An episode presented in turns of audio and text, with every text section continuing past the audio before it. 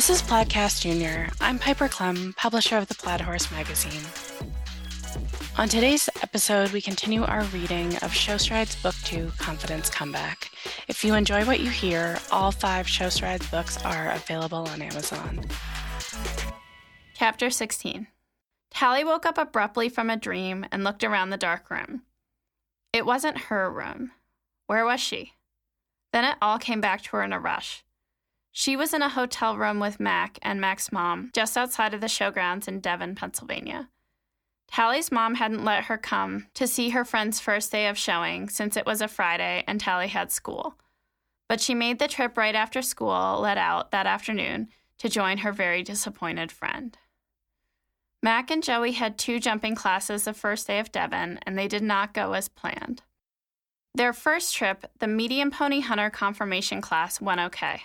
They'd scored a 74 for having some bobbles here and there and ended up right in the middle of the pack, 15th out of 30 in the class. Ryan told Mac that he knew she could ride better than that. But their next trip, a regular over fences class, was a total disaster. Mac texted Tally shortly after the class and said she really psyched herself out, having so many family members in attendance to watch her show, and their trip was a mess.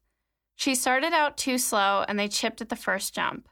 Then she moved Joey up to get a better pace going, and they went past the distance to the two stride, ending up with another big chip going in. Since Joey jumped in weak, he had a lot of ground to make up in just the two strides. Mac legged him hard to get the two, but she also threw her body ahead of the motion, and Joey had to add another awkward mini stride before jumping out. Mac lost a stirrup in the process and could barely remember the rest of the trip, just that they barely got around and scored a 50. The pair ended up 28th out of 30 in the class, and Mac left the ring in tears. The girls had decided to get ice cream together in the hotel restaurant that night. Everybody has bad trips from time to time. I think you told me that, Tally said, hoping to cheer her friend up. I know, but this was probably my worst trip ever. And it happened at Devon, of all places. Everyone was watching, and I was so embarrassed. Tally took a bite of her DIY sundae and thought a moment. Yeah, but your relatives aren't horse people. I'm sure they didn't even realize the mistakes. What did Ryan say? He was really nice about it. He was like, It's okay to be upset, but let's keep moving forward. We need to figure out what went wrong and fix it tomorrow. The good thing is, we love the handy, and that's tomorrow. Just bring your confidence to the handy, Ryan chimed in. He'd heard the end of the girls' conversation while walking up to their table in the hotel restaurant. You're kind of like Tom Brady, Mac. Just when you think he's down and out, he comes back. It's almost easier this way. You can only do better than you did yesterday. Get some sleep tonight, girls. We've got an early start in the morning. As Tally lay in the unfamiliar hotel bed early that next morning, she heard Mac shift positions before settling back in under the covers of her own bed. Mac's mom was on the pull-out couch, snoring softly. As Tally drifted back to sleep, she made a wish that her friend would have a better second day at the show. Mac and Joey had worked hard, and she wanted them to leave Devon happy. Rise and shine, sleepyheads! Mac's mom turned on the light on the nightstand between the girls' beds, and Tally squinted at the clock radio. 6 a.m. Mac bumbled into the bathroom while Tally hung her upper body out of the bed to dig through her duffel bag on the floor. She pulled out a pair of jean shorts, a tank top, and a hoodie, and changed into them under the sheets, a skill honed during the overnight horse camp she'd attended a few summers ago. The car is already loaded with all your show stuff, Mackenzie. Just pop on your breeches and show shirt, and we'll be good to go. The lobby has bagels and coffee, so we can grab those on the way out. Thanks, Mom, Mac mumbled and pulled her clothes out of the closet to change in the bathroom. I hope today goes better for her, Mac's mom whispered to Tally once her daughter had closed the door. I'm worried we put too much pressure on her yesterday. Her grandparents and her aunt and uncle only live an hour away, so it seemed like a good chance for them to watch her ride. Ryan gave her a good pep talk yesterday. I think it'll go better, Tally said, trying to sound optimistic for Mac's mom. Just after 7 a.m., they pulled up to the showgrounds. The Devon Horse Show and Country Fair sign greeted them as they parked. In the early morning light, the Devon blue that adorns so many of the surfaces made the whole place look soft and inviting. The fairgrounds lay dormant, too early for any of the rides or games to be operating, but it gave the horse show a totally unique feel. The fair was set up directly in front of the entrance, and the show rings were off to the right. Tally was surprised by how much smaller and more compact it was in person than it appeared in photos and video. The fair was practically right on top of the horse show. The Dixon Oval itself, however, was huge, and Tally listened in to the riders in front of her talking about how difficult it can be to ride in. Like riding in a big blue bowl, she heard one of the girls say. Tally, Mac, and Mac's mom, Cindy, walked down the long side of the ring, and Tally caught herself staring at some of the junior hunters flatting around. They were absolutely stunning. It was almost like catching a glimpse of real live unicorns. Mac and her mom made a left hand turn at the end of the ring, right past the Where Champions Meet sign, to walk around to the Wheeler Ring, where the ponies would compete, and a small schooling area in between the two show rings. The grounds were punctuated by spires atop the buildings, and the Devon blue was everywhere. It was almost like they were walking through a baby blue postcard. Lupe stood with Joey just outside the schooling ring. Mac took her helmet, gloves, and crop out of her backpack and put everything on to ride. Lupe gave her a leg up, and off they went to walk around the schooling area, waiting for Ryan. Morning, Cindy. Morning, Tal, he greeted Mac's mom and Tally.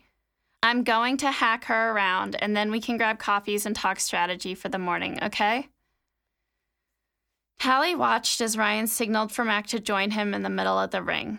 He spoke to her for a bit before giving the pony an, an, affectionate smack on the behind and sending them out to the rail. Whatever he said must have worked because Joey flatted great and Tally saw Mac smile here and there. It was impossible to make out what Ryan was saying in the busy ring, but Tally was glad Mac seemed to be in a better mood this morning. After handing Joey off to Lupe, the group headed over to get drinks and talk. Seated under an umbrella at a table for four, it was already quite warm for being so early in the morning. Ryan told Mac to forget about yesterday as best as she could and just focus on having a solid round today. It didn't even happen, okay? Horse showing is supposed to be fun, particularly this show. So take it all in a bit while you're watching the smalls go and try to enjoy yourself. Then, when you get on, you'll jump that handy course just like we do at home and at the shows. You've got this. Just get up to ring pace. That's all I want you to think about. Mac nodded, and Tally noticed the confidence seemed to have returned to her face. Mac's mom looked a bit relieved as well. I'll meet you girls at the ring in 20 minutes. Just text me if you need anything sooner. Mac thanked her mom and slung her backpack over her shoulder. Tally followed her back to the Wheeler ring. The first junior hunter class of the day had begun, and Tally slowed down to gape at the horse in the ring. It was a dark bay, all shiny mahogany and black except for a perfect white star on its forehead. Approaching a two stride set near the fence line, the rider audibly clucked at her horse, and he snapped his knees up tight over the first jump stretching through the two strides to the oxer. The jumps were absolutely massive. Can you imagine what it feels like to jump that big? Tally asked her friend, who'd also slowed down to watch the action in the ring. I really can't. Looks like fun though. Back in Ponyland, as Mac called the Wheeler Ring and surrounding areas, Tally and Mac watched the small pony hunters jump around the handy course. It was the same one Mac would be jumping, just at three inches lower at the moment. Spectators perched on the little grassy hill to the left of the Wheeler ring, and Tally couldn't contain her huge grin when the announcer named the pony and rider heading into the ring. She recognized his voice from all of the Plaid Horse Network videos she'd been watching. Every word was enunciated just so, his voice like honey. Sleepy looking ponies stood near the ingate with their grooms and riders. In the ring, one of the ponies was making a tight inside turn, where there was also the option to go wider. That's a turn Ryan wants me to make, Mac said, her eyes glued on the ring. I think it'll be fun. A hint of a smile played at her mouth. The course also featured a trot jump, and the girls watched as several ponies executed it well. One came super close to cantering astride, but his little rider was dead set on holding her trot, and the pony jumped the fence well. The course also featured a brush jump at the end of the ring, one of the last jumps in the course. It was a very long approach that tricked some riders into getting ahead of or behind the pace. You could have coffee by the time you get to that one, one of the moms said to another with a laugh and a nod toward the brush. The pony and rider currently on course were having a tough time, adding a stride down one line and getting a late lead change before exiting the ring. They both looked relieved to be done. Score of 55 here, 55, the announcer declared. Tally thought it was good sportsmanship that the rider gave the pony a big pat despite her obvious frustration with the trip. That was a get around ride. Survival, the pony mom told the lady next to her. Sometimes you just have to get around, and the prize is something other than a ribbon. Tally glanced at Mac, who'd obviously heard the commentary too. Maybe that was a good description of the day before for her and Joey. And hopefully today would be different. As the small pony second class wrapped up and the results were announced, Mac put on her show coat and tied on her number. She checked for any stray hairs in her hairnet and turned the collar of her show shirt up, snapping the buttons around her neck. Ryan walked over to the girls. As soon as they start the championship ceremony for the smalls, we'll get on, he said, and Mac nodded. Tally felt more nervous than if she were showing herself while she watched Mac flat Joey around and then jump the plain white fences in the center of the schooling area. Once Ryan gave Mac a firm, slow nod, often his signal that they were done schooling, Tally had noticed. They walked out of the ring and Mac dismounted, taking a sip from the water bottle her mom handed her. Watch if you go, and then you'll hop back on, Ryan said. Mac's mom gave her a quick hug and wished her luck. Mac then turned to Tally with a tight lipped smile. Tally winked at her friend before she spoke. You've got this, Tom Brady. Mac let out an easy laugh, and Tally was glad to help her friend relax, even if just for a moment. You want me to go sit with your mom at the bleachers? Sure, Mac said, her eyes trained on the ring. Thanks, Tal. I'm so glad you're here. Me too, Tally replied, giving her friend a quick hug. Good luck.